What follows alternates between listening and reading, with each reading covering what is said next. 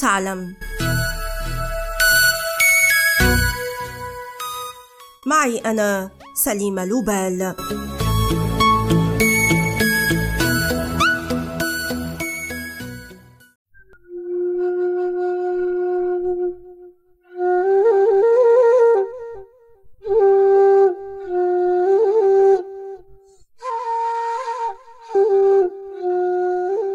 في عمر السادسة كان جير دواني يحلم بأن يصبح راعي غنم في المستقبل لكن الحرب الأهلية التي مزقت السودان غيرت هذا المسار تماما بعد أن تم تجنيده وهو طفل ليواجه مبكرا أسوأ الفظائع التي ألمت بوطنه الذي انشطر إلى نصفين.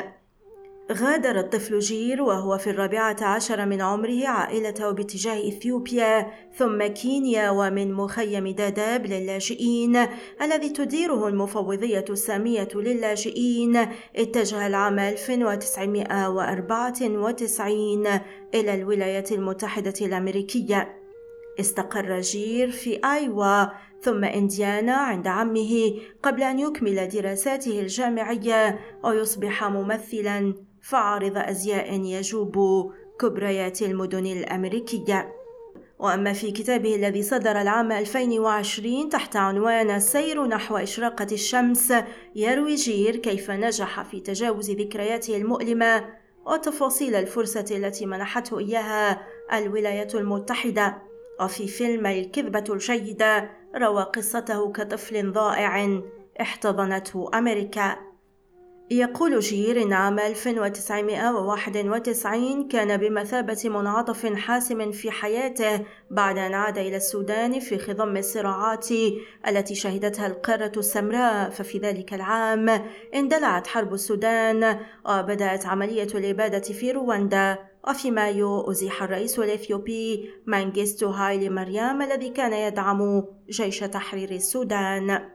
رفض النظام الجديد في إثيوبيا استقبال اللاجئين السودانيين وما هي سوى أيام قليلة حتى اندلعت معارك عنيفة وسط أمطار غزيرة في مخيم إيتونغ حيث كان يعيش جير. في ذلك اليوم وبينما كان في الثالثة عشر من عمره فقد بطلنا الاتصال بوالدته الحامل وأشقائه وشقيقاته ومشى سيرا على الأقدام باتجاه وطنه. لكنه انخرط في صفوف الحركة الشعبية لتحرير السودان.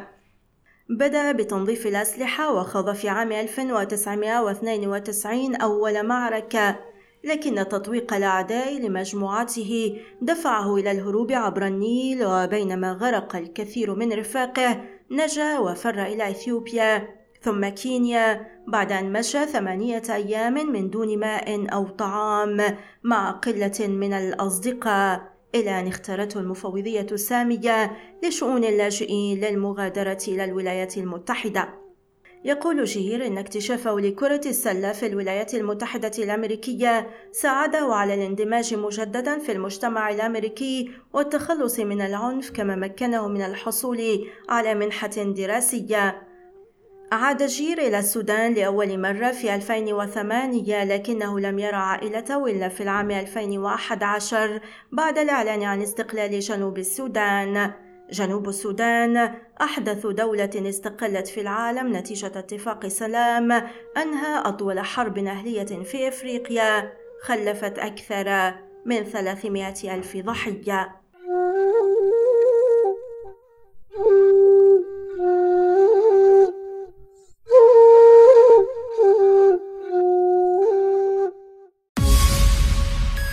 والآن إلى اللقاء مع حلقة جديدة من بودكاست هل تعلم؟